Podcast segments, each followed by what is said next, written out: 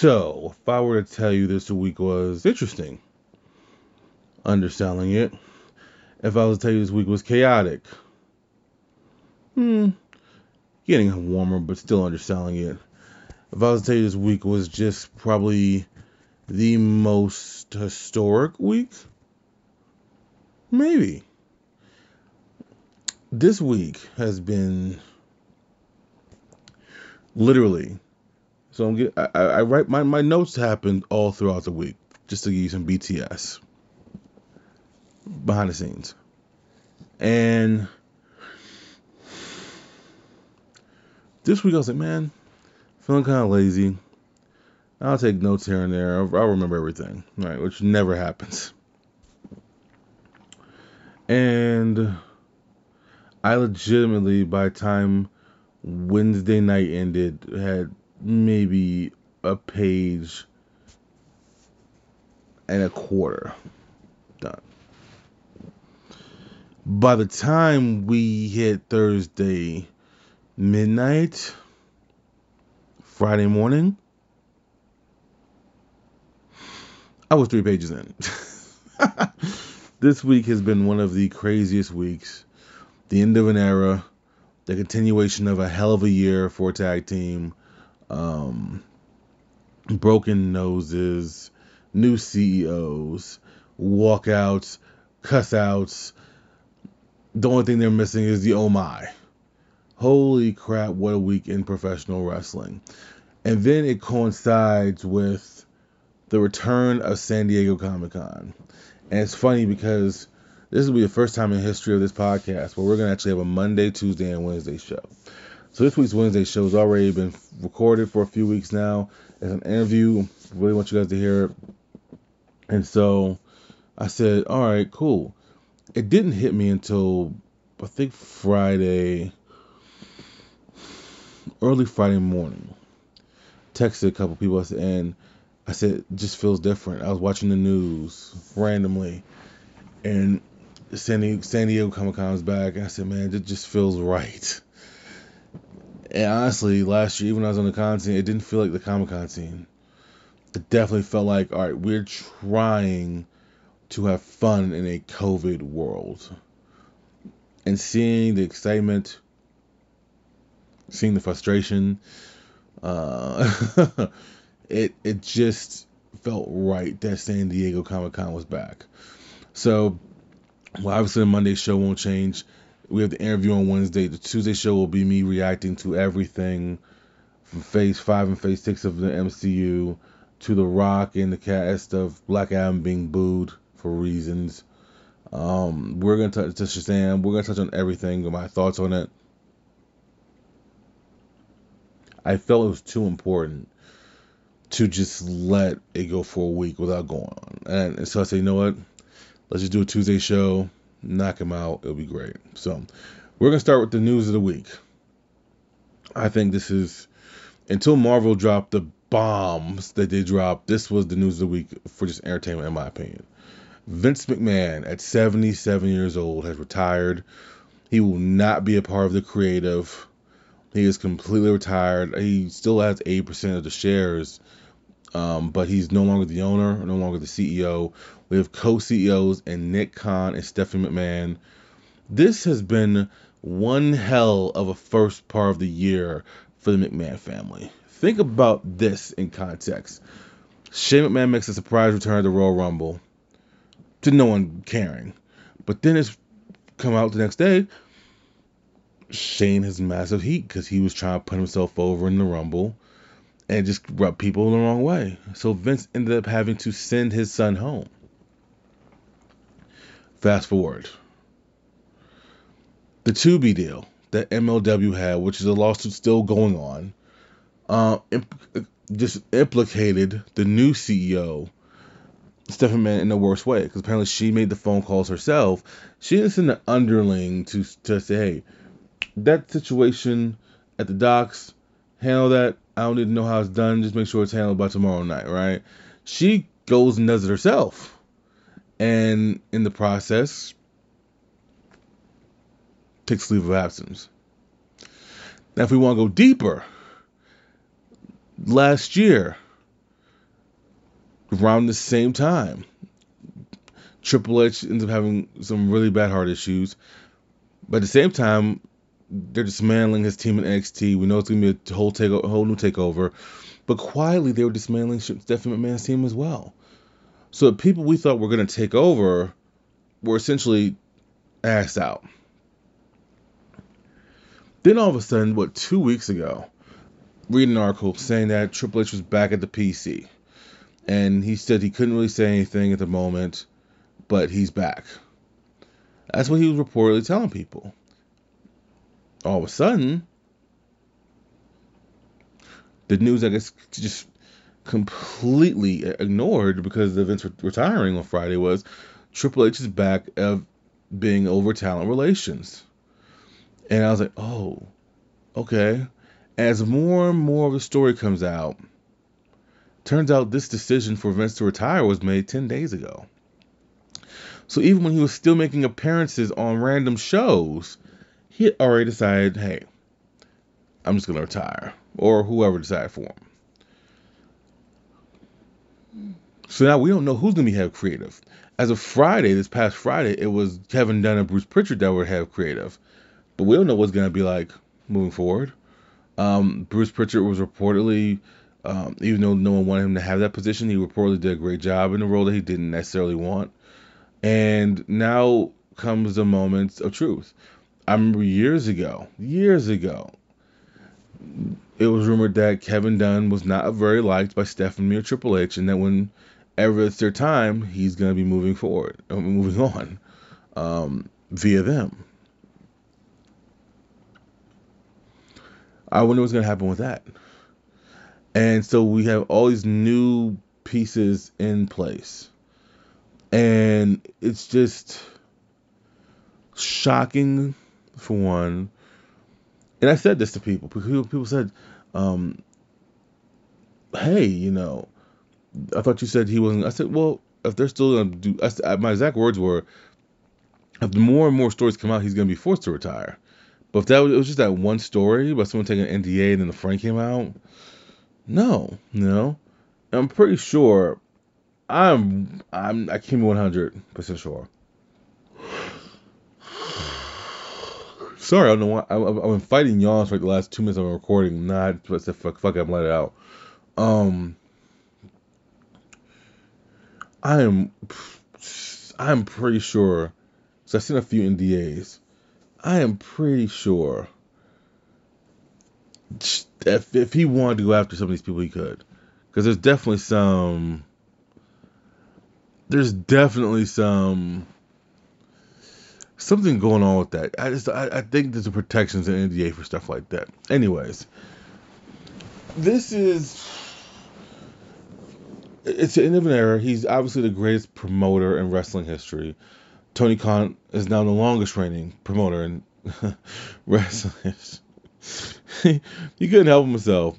He could, it is, and I thought it was hilarious actually. I know some people didn't like it, but I thought it was hilarious. Um, Vince's legacy will be. I see Vince's legacy like I see Ben Roethlisberger. And for for those of you guys who don't know sports, Ben Roethlisberger uh, is a two-time world heavyweight champ. Yeah, listen to me, two-time champion in the in, in NFL.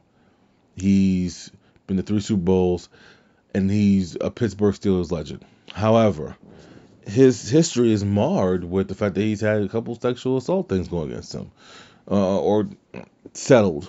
But essentially, it's part of his legacy. I see Vince in the same light. For everything he's done for wrestling, you can't say everything was good which is fine. But even Vince has said when he bought his dad's shares of the WWWF, he said his dad, if his dad would have known what he was going to do, he wouldn't have sold him his shares. And so he had this plan of going global, national. And at the time, everything was regional.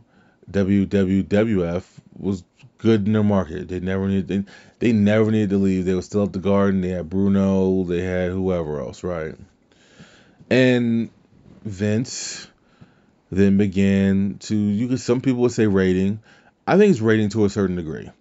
I think if people certain promoters were already going out of business anyway, it's part of the reason why the Briscoes, not the current current tag team, but Gerald and uh, Jared, the, the brothers, is part of the reason why they sold their shares of the company they were in because they saw it being just going downhill. It's part of the reason why Gorilla Monsoon sold him his his company. He said, "All right, cool. I can't compete with this, and I'm probably gonna have a job for life." And a lot of those guys had jobs for a very long time. Jerry, is it Jerry? Yeah, I think it was no, Gerald Briscoe and matter of fact, let's just look this shit up. Um, because I believe they had jobs. I, I know Gerald. No, second. Crap.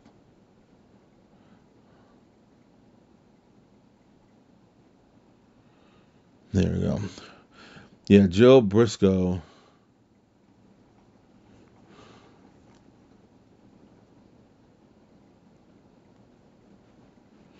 Has passed away.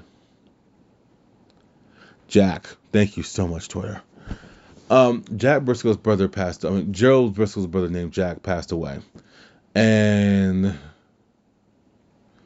they sold their shares because they saw, you know, they saw lifeline. Jack has passed away for a long time now, and um, you you just kind of seen some people just being smart businessmen and some people saying no you're not gonna run this kid's not gonna run me out of business. This kid's not gonna even though this, some of them were running themselves out of business. Um, like to me verne verne gagne great promoter great wrestler. But when you have the constant issue of you being world champion all the time you not trusting and, and yeah you could justify it by saying sure like i can't trust him but yeah but also you when you when because he created hulk hogan. He created what we see today it was brought to the national level but it was created in the AWA. The problem was he didn't know the business side of things, where Vince was doing merchandise and giving that 0.1 percent, or, or just negotiating with talent better, or just he wasn't a wrestler. Vince was because he didn't need. He eventually put the belt on himself, but it was all of 10 seconds. But these guys were wrestlers protecting their company. I can't be mad at that. I can't be mad at Jerry Lawler. And I'm all over the place, I get it. But his impact was more than rating. It was saying, hey, there's opportunity here where we can all do something special. And Vince couldn't have done it without the without the Pat Pattersons, the mean Gene Okerlunds. He couldn't have done it without a lot of his talent and a lot of these people who were put into place in order for this company to be a success. So he takes it national, and then he has his plan to do WrestleMania. But before WrestleMania, we have a situation called Black Saturday, where he essentially had bought the time slot, the 6:05 p.m. NWA time slot. He he he purchased it. It was all two weeks he had, and how they ended up even doing WrestleMania was Vince had an idea for WrestleMania, and it was a handshake agreement between Vince and Ted Turner to have that slot. But when Vince was providing terrible wrestling, it was uh, Jim Crockett and his brother who said, "Hey, how much does it cost to get our time slot back?" And apparently, it was a million dollars. And reportedly, Vince said to them, "I'm gonna this million dollars is gonna be worse than you think. I'm gonna make you choke on this million dollars." And what he did when he had WrestleMania one. He took that money to put it towards WrestleMania one, which the success of it, if it wasn't happening, they were going bankrupt, and they didn't, obviously. So you have WrestleMania 1, WrestleMania 2, WrestleMania 3, and you have this expansion like we've never seen before. Then we have the Monday night. Well, let's just slow it down for a second. You have WrestleMania 3 that happens only because Vince sees that, okay, we can, wrestling can do bigger buildings. People love wrestling. So they did it. And even if it's not the number they just even if it's only 75,000 people, what, or 100, what, oh, no, 1,000 people, like, doesn't matter. It was still a spectacle to see. You still you still see the the, the, the light the, the, the flash bulbs from Hogan dropping Andre the body slam. You still see the classic moment of Macho Man being rolled up for the one two three. It just made WrestleMania larger than life. So then we go to the mid '90s. Vince is struggling. Like I said before, some of my fondest, the years I will never forget is '96, '97. I will be dead and gone in heaven, to hell, whatever, wherever, whatever exists. And legitimately, I will be able to recite 96, 97 years from WWF. It's just one of those things where Jim Cornette said it on a uh, commentary release. He said these. Well, he said it was more of '97, but I see '96 as and '97 as the two years that were needed to kickstart the Attitude Era from the WWE perspective. You needed Shawn Michaels to have the boyhood dream moment. You needed Shawn Michaels to slowly descend into this heel turn that took a full two years for him to finally embrace, right? Because Shawn was always a bad guy. Good baby face, but always a bad guy. It took two years for WCW to really know, okay, we have something special here within WWE. They knew they had in, in the middle of in the middle of '96, but as as they as this things just got hotter and hotter, you just seen the confidence growing now. And to me, he outdueled Eric Bischoff after losing for 84 straight weeks. And then all of a sudden, he's the king. He buys his competition for reportedly two million dollars or whatever it was, between two and five million dollars. I think it was two million dollars. Because even Jericho said Jericho said I could afford it, so it was like 2 million bucks. That's saying he can afford five million. Poor him, right? He could. However, then you just see this. It's just they were already global already, but then you see this this expanse. You go from Jakks Pacific to Mattel. You you just keep broadening your horizons, and he, he um, once again, he's the face, but I'm pretty sure other people in his ear are like, hey, you know, we should probably trying this. Try let's try this. Let's do this. And he's once again had some good calls, some bad calls. That's just the way it is in business. That's the way things in our life. He is without doubt the greatest wrestling promoter of all time. No one's gonna ever top him. Um, but part of his legacy are these, um, not just these NDAs, but his history with women, his history with a briefcase, supposedly, according to Superfly Jimmy Snuka. He was accused of this before with that one, with the, the I'm not gonna say her name anymore, because she's she seems to have, if she's not gotten over it, she's moved on. But he's had this history since the 80s with women. Um, so this will be a part of his legacy. Um, me personally, I I remember this vividly. I was this is six years ago now. I was talking to somebody, and him and I just disagreed on wrestling, everything about wrestling. However, it made for great conversation between him and I because we didn't agree on a lot of things. So hearing his perspective, he he loved Braun Strowman. And as I said on this podcast, I just can't, I couldn't get with him. I couldn't do it. But the one thing I could recognize was he was over until they made him not over. And I remember one time Vince McMahon came out on TV and everyone's celebrating him.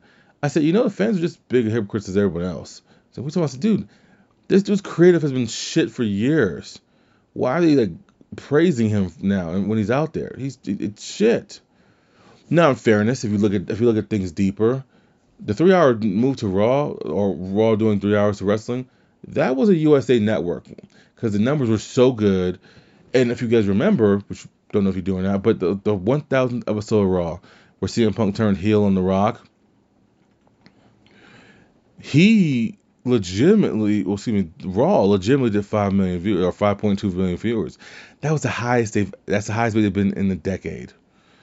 But that particular Raw got USA so excited.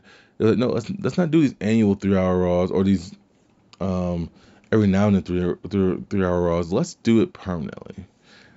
That's hard to do. We see how hard it is for them, and they got formulaic. They got born, They got freaking terrible.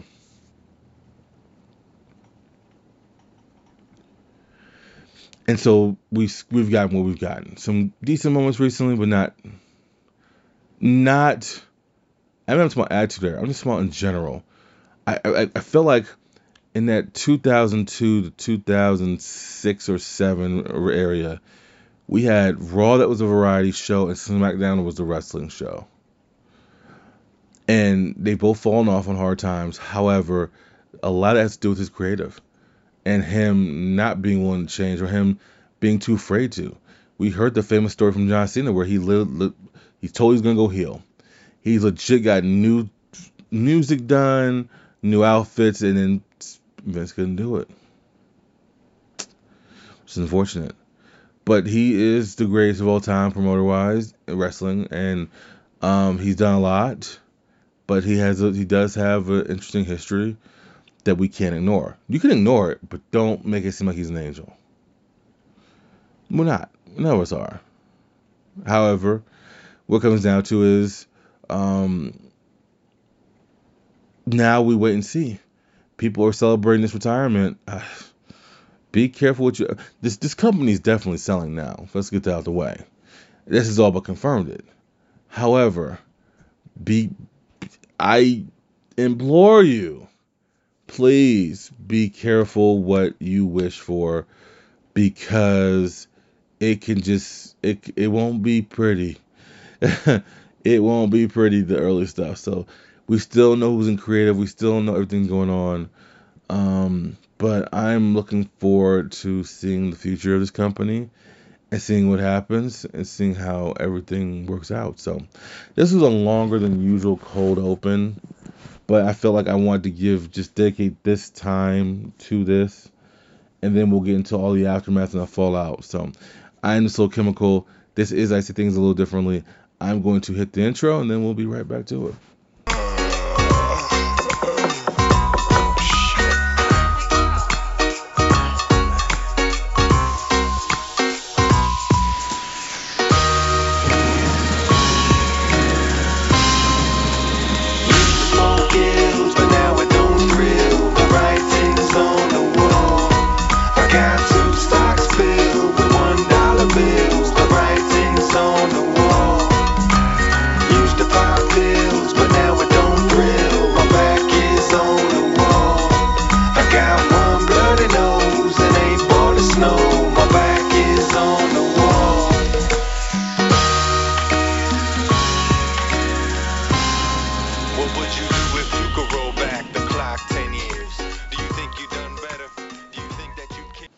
Hey guys, welcome to the show. See things a little different. That was a a, a bit of a uh, long um, cold open, and actually get to give some more BTS. It wasn't meant to be a cold open. So essentially, I hadn't been. Let's go back to beginning of July. I hadn't been sleeping well at all. And what I mean I hadn't been sleeping well, I mean I was like probably getting 40 hours, uh, 40 minutes a day. Let's say 40 hours.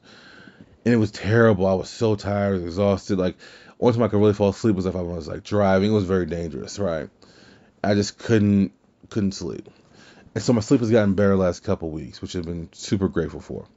So yesterday I get home around like 4:30, and I take a couple bites of my food, and um, I'm gonna take a nap. So I take some Nyquil, so I'm gonna leave. Um, because I, I, still have a bit of a cough. But it's only, but it feels like it's only when like I'm talking too much. And so, or I'm talking a lot. And, my, and honestly, I don't talk a lot. The most I talk is usually on this podcast. It's like, but in my personal life, I don't really talk that much. So, anyways, I sleep, and I wake up a couple times, pee. And every time I wake up, usually if I wake up multiple times, usually the second time I'm I'm up, right? I'm, I'm not going back to sleep. It's three or four times I wake up, go to pee. I lay back down. I'm back to sleep. I'm knocked the bleep out. So then I wake up. It's like nine o'clock, and like man, that was a long, long, of rest. So then I'm kind of just like getting up. I eat. I eat. I eat. Going on the YouTube verse and all of a sudden, I'm like, man, better record this podcast. So I'm recording the podcast, and as I'm recording it, if you guys could tell, I'm quiet at points because I'm holding back yawns. Finally, I just didn't let a big yawn out. I'm like, man, what's going on here? So as I'm talking, I realize, oh, I'm sleepy again. I'm like, all right, that's cool. Awesome. Getting some real rest. And as that's going on, I'm like, but I don't want to re-record this shit. Because I was on the roll. I was. And so finally I said, you know what, this is gonna be I'm saying this in my mind as I'm still talking. I'm like, man, this is, this is just gonna be a cold open then. So that's when I'm able to stop, do a cold open. I go right back to fuck to sleep. Wake up like three, four hours later. And now I'm recording. It's actually early. What, what time is it? It's four o'clock on Monday morning. Um, as as we're talking. And I just was like, man, that was just fucking bananas, right? So, but yeah, that's why that was a cold open. Is because like I just my body just needed the rest, I guess. I was just pretty beat up. But anyways, welcome to the show. I said that was a funny story. We're gonna talk about the fallout of the Vince McMahon retirement. So Bryan Alvarez reported that Lesnar had walked out once he heard of the retirement. Now Lesnar ended up showing up and being uh, part of the main segment, main segment of the show.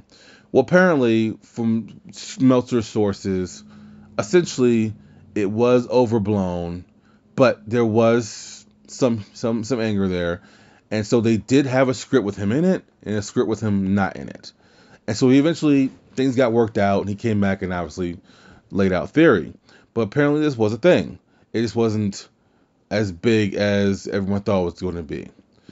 Um, I would have to assume that Lesnar just said, "Getting paid the same amount anyway." They're not going to do anything different with Brock Lesnar. Let's just be real. Um, they probably just told him we don't we don't know we're doing it. They probably said, "Hey, we we we have the plans that we set with for SummerSlam, and after that we don't know," which is fine. I mean, he's probably gonna take another break after SummerSlam anyway, so it's not that big of a deal. But it's, but it's still fascinating how there is going to be some fallout from this. There will be some people who don't want to work at WWE anymore. Some people who do want to work at WWE. Maria Kanellis just came out and said, until they're under new ownership, we're not working there. We're never going back there again. I don't think they're wanted, but like, I mean, first of all, even if her husband isn't wanted, he's she's so talented. She can do it all. Um, he's talented as well. But like, I can see people who are saying, "Oh, I, I want to go back there now," you know. And even then, like, look at the situation with uh, Max Dupri, LA Knight so apparently, Vince McMahon was very hands on with the male models thing. He really believed in it.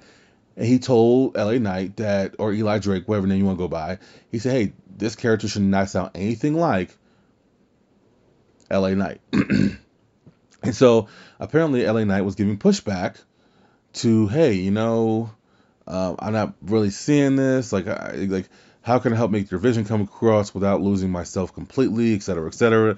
And apparently, that's why we got Sophia Cromwell to debut as Max to debut as Maxxine uh, uh, for male models because apparently Vince McMahon himself pulled LA Knight off of the particular storyline.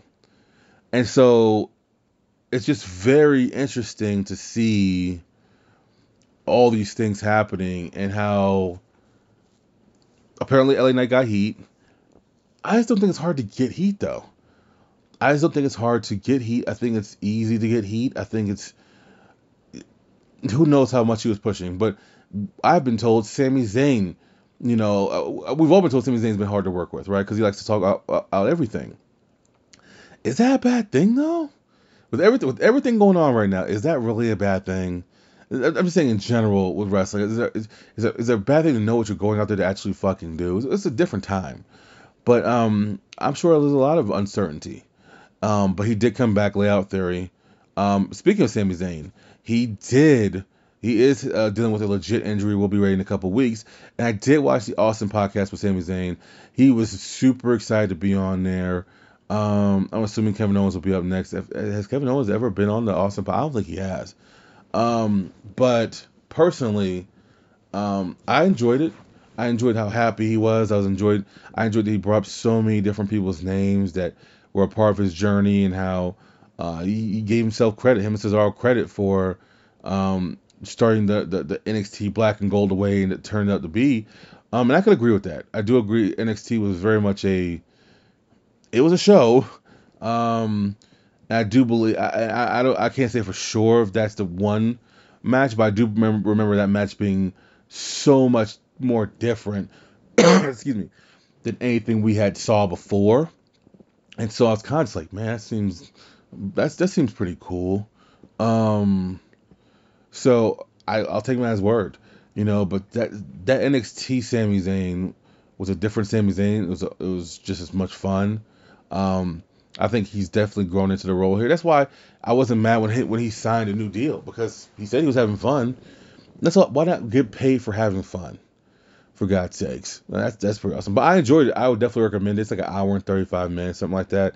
But it's worth, it's worth a listen. Monday Night Raw. Oh boy.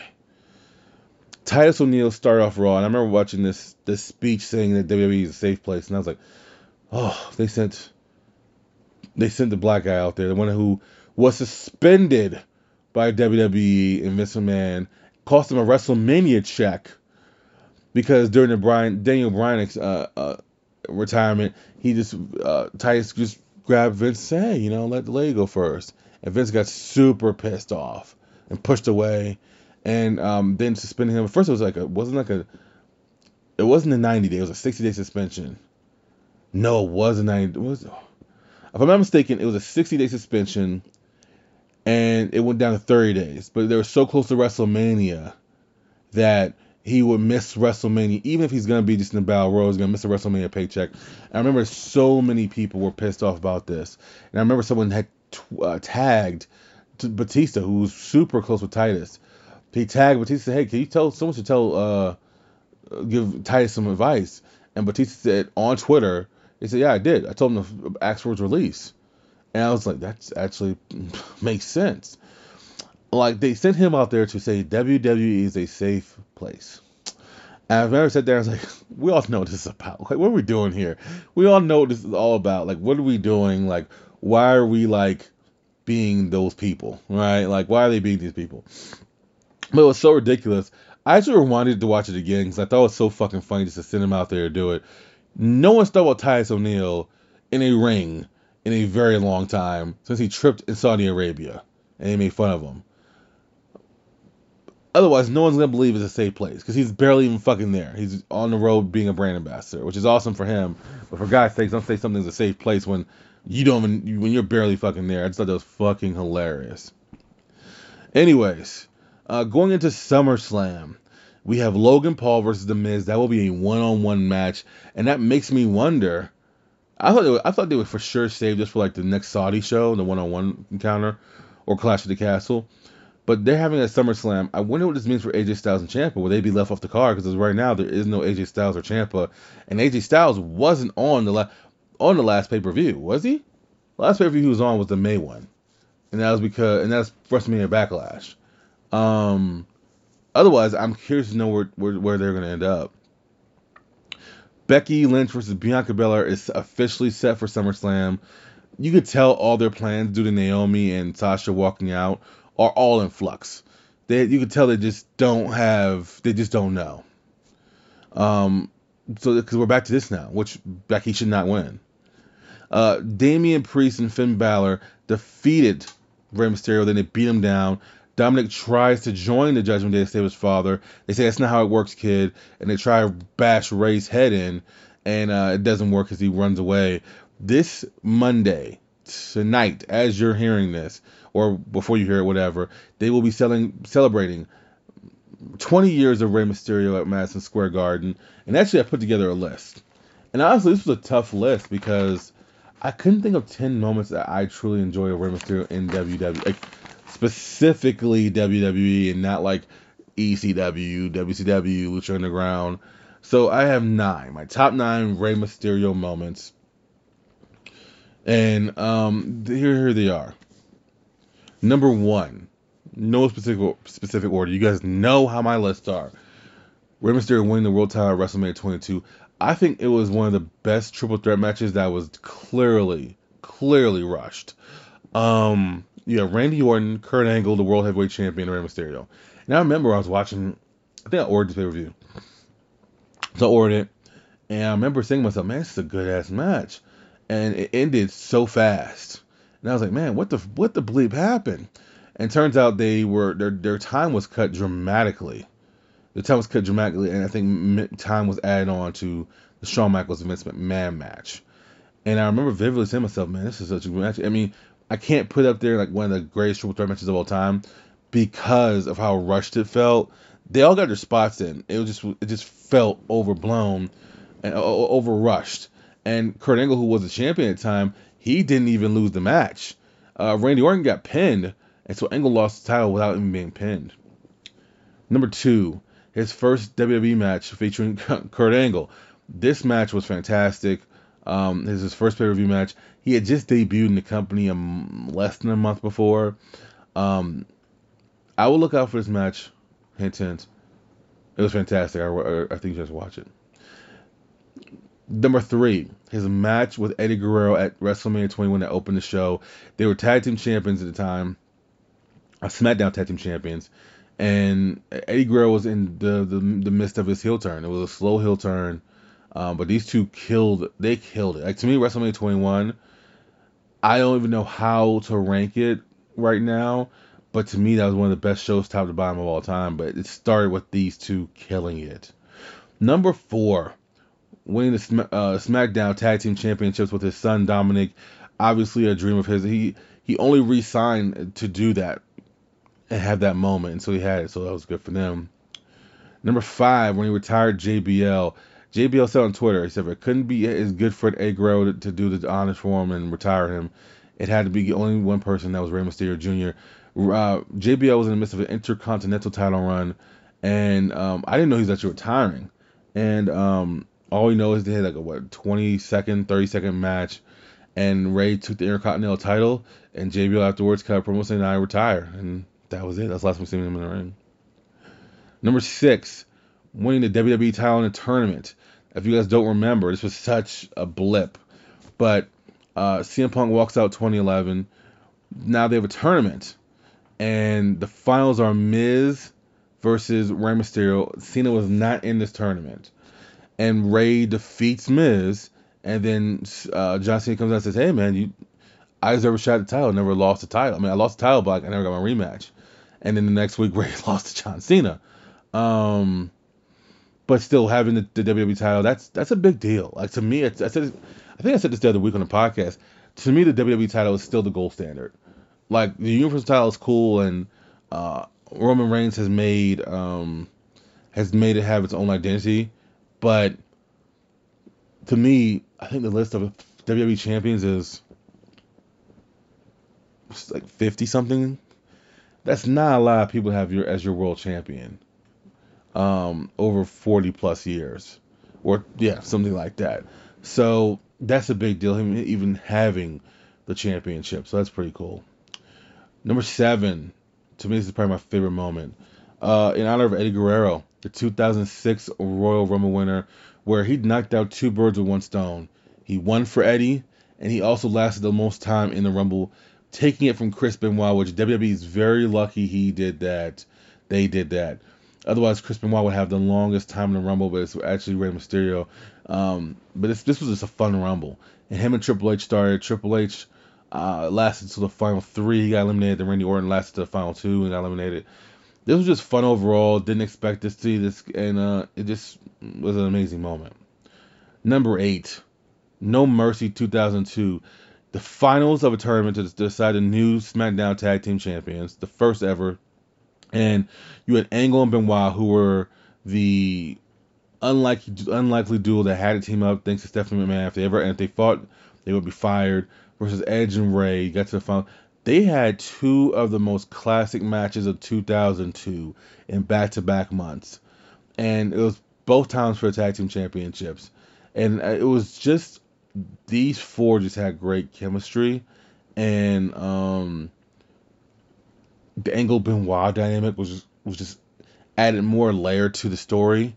Um, but this match was is classic. It's worth taking a, a watch. And number nine, Rey Mysterio versus Chris Jericho, Bash at the Beach, Masters title.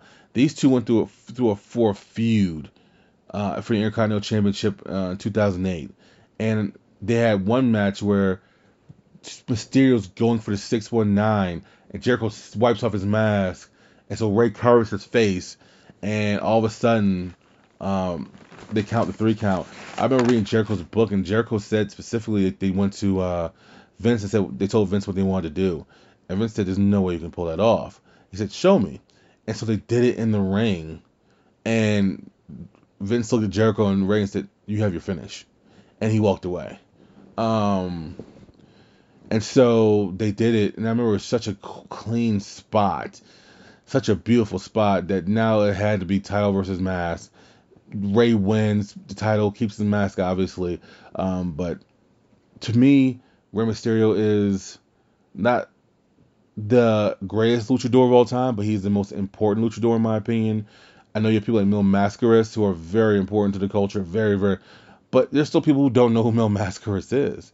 Um, Rey Mysterio is the most, I say Rey Mysterio is the most important because I believe he bridges the gap of generations. I believe you know who Rey Mysterio is if you're a fan of the 90s, 2000s, or even now. You know what he's put his knees through, his body's through. I feel like he's a guy that people can watch and just enjoy all of his style and enjoy the underdog moments. So, uh, congratulations to Rey Mysterio on being 20 years uh, off and on in WWE. And uh, here's 20 more. There's a rumor Edge will make his return at Madison Square Garden tonight. So um, that's gonna be a very interesting thing to see if they actually allow the Judgment Day to beat him, because Finn Balor should beat him. But from everything I've seen, Edge hasn't lost too many times since he's been back. So we'll see how that goes. And also the rumor is that Jeff Jarrett is only making a special guest appearance at SummerSlam because it's in Nashville, but this is a one-time shot supposedly, as he does not have a contract for a talent contract with them. He just has a, a working deal with them, which is why he can work the match that was just announced last week, which is Ric Flair's final match. He's been building it up. Is Ric Flair and Andrade tag teaming against Jeff Jarrett and Jay Lethal. Um, so Jarrett's been feuding. He's been putting this thing over. He's been on his podcast with Conrad talking trash about Ric Flair. He even attacked Ric Flair. I know Ric Flair is also also dealing with the injury, so they're building this thing up. Starrcast Five is next weekend or this weekend, along with SummerSlam weekend. So uh, if you're interested in seeing that Ric Flair match, that final Ric Flair match, there you have it. Liv Morgan's push is due to Naomi and Sasha walking out. They need new top stars, and they felt that the fans would be behind Liv as they as they've actually already been. Per Fightful, John Laurinaitis has been fired. It just not been just not been made official yet, but he has been officially fired behind the scenes. Cody, he wins ESPY for the best WB moment with them having a torn, torn pec and still having a match. I can see that being a thing. Uh, AEW, let's touch some AEW now. Wheeler Yuta and Jon Moxley defeated the best friends. Brody King defeated Darby Allin. The House of Black destroy Darby afterwards. Sting comes out, he gets misted and facing beat down. Miro's music hits, and I was actually watching this, and I said, I'm interested to see what tunnel he comes out. He came out of the hill tunnel and just stared at the House of Black. So I would have to assume, and by the way, at San Diego Comic Con, Darby got attacked again. But I would have to assume we're heading to a six man tag and Miro's turning face. But either way, look at the House of Black. Look at the options they have. They're feuding with Darby and Sting, and they're fe- and they're about to start feuding with Miro there, this is gonna be a live House of Black, and I am okay with that. Butcher and the Blade defeated Dark Order until Hangman made the save. Christian Cage and Luchasaurus defeated the Varsity Blondes. Afterwards, Jungle Boy made his long-awaited return, and Luchasaurus went outside, and he turned, and he's still on the side of Jungle Boy. Christian Cage runs away and Jungle Boy chases after. I love how Jungle Boy did not just let him run away. He chased after him. I, I thought that was fucking fantastic. Now, up next will be the promo that we need from Jungle Boy to see the fire in him because he talks bad about his family, really bad about his family. We need to see if Jungle Boy has that promo in him. I'm rooting, I'm rooting for him that he does. Ricky Starks defeated Cole Karter in an FTW title match. Afterwards, he made another challenge. Danhausen accepted. That match happens this Wednesday Danhausen, Ricky Starks, the FTW Championship. Keith Lee and Swerve, they have new merchandise, new shirts. Kevin Gates, there was a bunch of rappers in Atlanta. Whether it was Kevin Gates, I think it was a Lil Scrappy. Uh, Jermaine Dupri walked out with fucking Jade Cargill. Um, but they have new merchandise. Uh, Kevin Gates ends up punching out Tony Nese. Next week, or this week, excuse me, you have a handicap match. Swerve versus Smart, Smart, Smart Mark Sterling and Tony Nese in a handicap match. FTR cut one hell of a promo before their match with uh, the Briscoes. We're gonna get to that pay per view in a second, um, but that was pretty fun. Claudio and Gresham also had a really cool video package. Uh, that we're gonna get, also get to that in a second. Uh, Chris Jericho defeated Eddie Kingston in a war in an over the top barbed wire everywhere match. This was all this this was all over the place. Interference was all over the place. It was just a shit show. Um, AJ turned heel in this match. I think it's the first. Well, I guess technically Dark Order were all heels. Air quotes, no air quotes. You can see doing air quotes. But um, excuse me. But um, she reunites with Tay Conti and beating down Ruby. Uh, Ruby's gonna need some help, and I can't remember who who was Ruby. Te- was Ruby team with? It was Toni Storm, and Toni Storm's currently in Thunderstorm. Kris Statlander is currently dealing with Jade Cargill. So I wonder who's gonna come out to help Ruby because now it's two women on one. This feud has to this has to be building towards a tag team match. I don't know who's gonna help, but it has to be building towards something uh, in in that thing. Uh, Jericho wins the match. He ends up breaking his nose on a terribly stupid codebreaker spot. Eddie Kingston has a steel chair barbed wire in his hand. He turns around, goes to swing. Jericho hits the hits the codebreaker, but you can see in the process Eddie Kingston brings the chair down with him, obviously, laws of gravity. And you can see Jericho checking his nose immediately once he gets up, and that's when his nose is like busted all open. He broke it on that part though. That was clear. I, you could just see that coming. I think uh, when when when Eddie Kingston went, you could just tell they're not gonna hit someone with a chair. He had up that he's not gonna hit with a chair. I said, "Colt, no, not the coat." And you saw the chair hit his face like, ugh. This was just a brutal match. Um, in the end, I think this has to be the end of the feud, right? Because he ta- Eddie Kingston tasted Jericho's blood. Jericho got the win. Um, Eddie Kingston threw Jericho off the, the apron onto a bed of barbed wire, and it showed AEW showed the, the footage afterwards where he was uh, stretchered out. So that's that was interesting. Um, but I have to assume that this is the end of the feud, um, and we'll see where we go from there.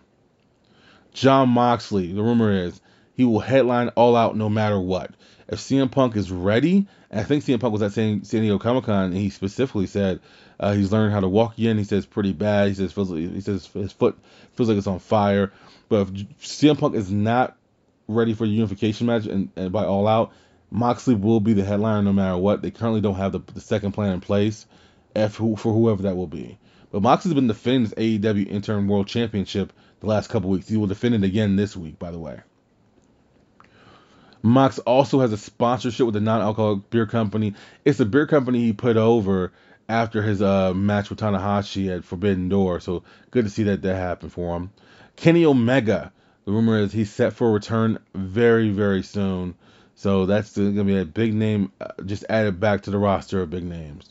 Matt Jackson, the stinger he got, he's going to be out for a couple more weeks as uh, he has full feeling. He didn't lose any strength. So he, he got lucky. Uh, but it'll be good when he's healed all the way up. And his, and his injury bug can go the bleep away eight month timetable for Santana's return from torn ACL, but I believe his contract is up with AEW in September, so who knows if he'll even be back. It's clear, proud and uh, powerful are going to be not a thing anymore, unfortunately. Impact. Rhino was written off TV mainly because of him getting a legit hip surgery, so a healthy recovery to him. MLW to make an Atlanta, Atlanta debut on September 19th.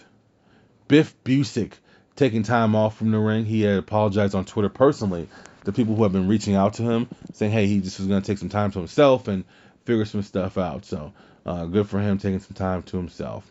Tony Khan had announced that the Briscoes had signed long term deals with ROH, so they're locked and stocked in for a very long time. He also said that ROH and AEW championships will remain separate. There will be no hybrid titles, no interim titles, as far as, oh, excuse me, no hybrid titles, no combined titles, etc., etc. And he also mentioned that Colt Cabana will be a huge part of ROH's brand moving forward as well. Um, that was a big deal just because um, a lot of people said when Colt Cabana's uh, contract didn't get renewed, they're like, man, he's been he's such a good guy, he deserves a chance to. And and you know, Tony Khan's pretty solid about it, so it's good to know he's um, gonna still be around for work. Death Before Dishonor, the second pay per view under the Tony Khan regime, and promoters have had it rough the last couple days uh, because there was some controversy leaving the show, and we'll get to that at the very very end. But they did announce matches for Fyter Fest this week. Two we already talked about, but we'll talk about them here some more. Jon Moxley defending the interim AEW championship against Rush. Thunder Rosa looks for revenge against Yamashita as she defeated as Yamashita defeated Rose a few weeks ago, which earned her this championship match. And finally, Bryan Danielson will make his return to the ring against a Daniel Garcia who's going to be absolutely pissed after his uh, unsuccessful try the Pure Championship. Bliss hit Death Before Dishonor. Dalton Castle and the boys, they win the Trios Tag Team Championships. This pay per view felt like, okay, now, first of all, for those of you guys don't know, Honor Club has been suspended until November of this year. When it comes back, it will be $9.99. The older members who have been already been paid up and everything, theirs will be honored. No pun intended or pun intended. Anyways, theirs will be honored. It'll just pick up from your, your time will pick up from when it starts back up. But they say something interesting in the press release about content coming in uh, a couple days after um, it airs. So I would have to assume they there's a TV deal. Wherever I don't know, but I'm guessing my thoughts on this pay per view was this is to set the foundation for the rosters. Who will be the, the champions going in to the to the new era of it. It feels like Supercard Honor was just to finish off storylines and get belts on people that they want belts on. It feels like Ring of Honor is setting up everything now. And look at their list of champions. It's all baby faces. It's all baby faces right now. That's going to change very soon. But I feel like this is setting up for the ROH TV deal. That's just my personal opinion. Wheeler Yuta retains his pure championship in a really good match. He goes to shake Daniel Garcia's hand afterwards, which is um, what they usually do. And Garcia gives the middle finger and walks out. And even gives the middle finger to the screen, like the screen didn't do anything to you, dude. But, anyways, Claudio. He Claudio.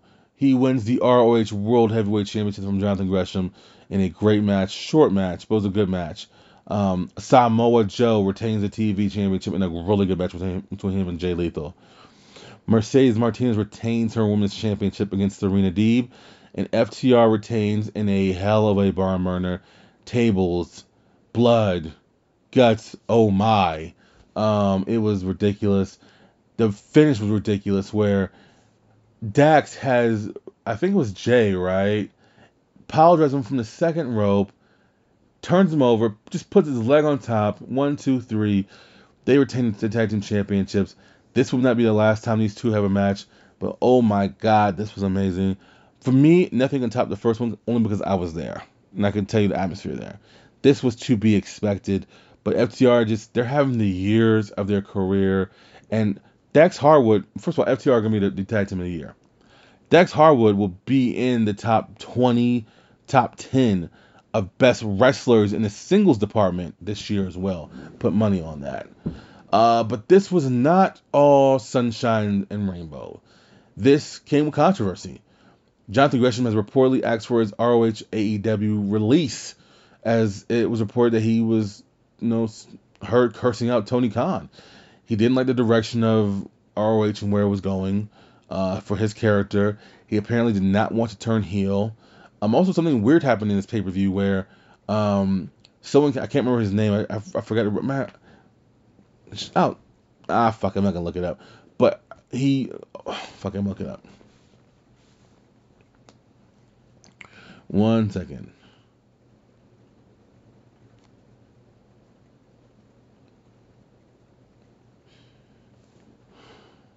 Prince Nana came on during the pay per view and said he had purchased um, Tully Blanchard Enterprises. So he managed Jonathan Gresham and he managed Gates of Agony and Brian Cage. Brian Cage even posted something on Twitter where it's a shirt of Tully Blanchard Enterprises and he says here to get gone tomorrow.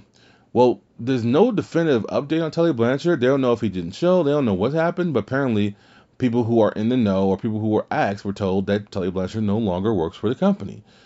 I don't know what happened there. There's still too much on this. That's that's too far away to even speculate. But apparently, Jonathan Gresham just didn't like that he hadn't talked to. And he had, he had actually had an interview. Gresham did where he said he hadn't talked to, to Tony Khan much, and how he didn't know what he thought of him. Uh, apparently, like, Gresham cursed out, you know, uh, Tony Khan, and like it's believed by insiders that Gresham's just gonna take some time off away from the wrestling business. Um, it's not known if he's gonna get his release or not. I mean, AEW doesn't really release people like they usually just let their contracts expire. But Gresham just signed a new deal to be the in ROH like months ago. That's what, and this is why I was kind of hoping, and I said this last week. I was hoping, we all knew Claudio was gonna get that belt. We all knew it. That's why I was hoping that Gresham held on to it because he just got his first real big, big exposure on television on Rampage.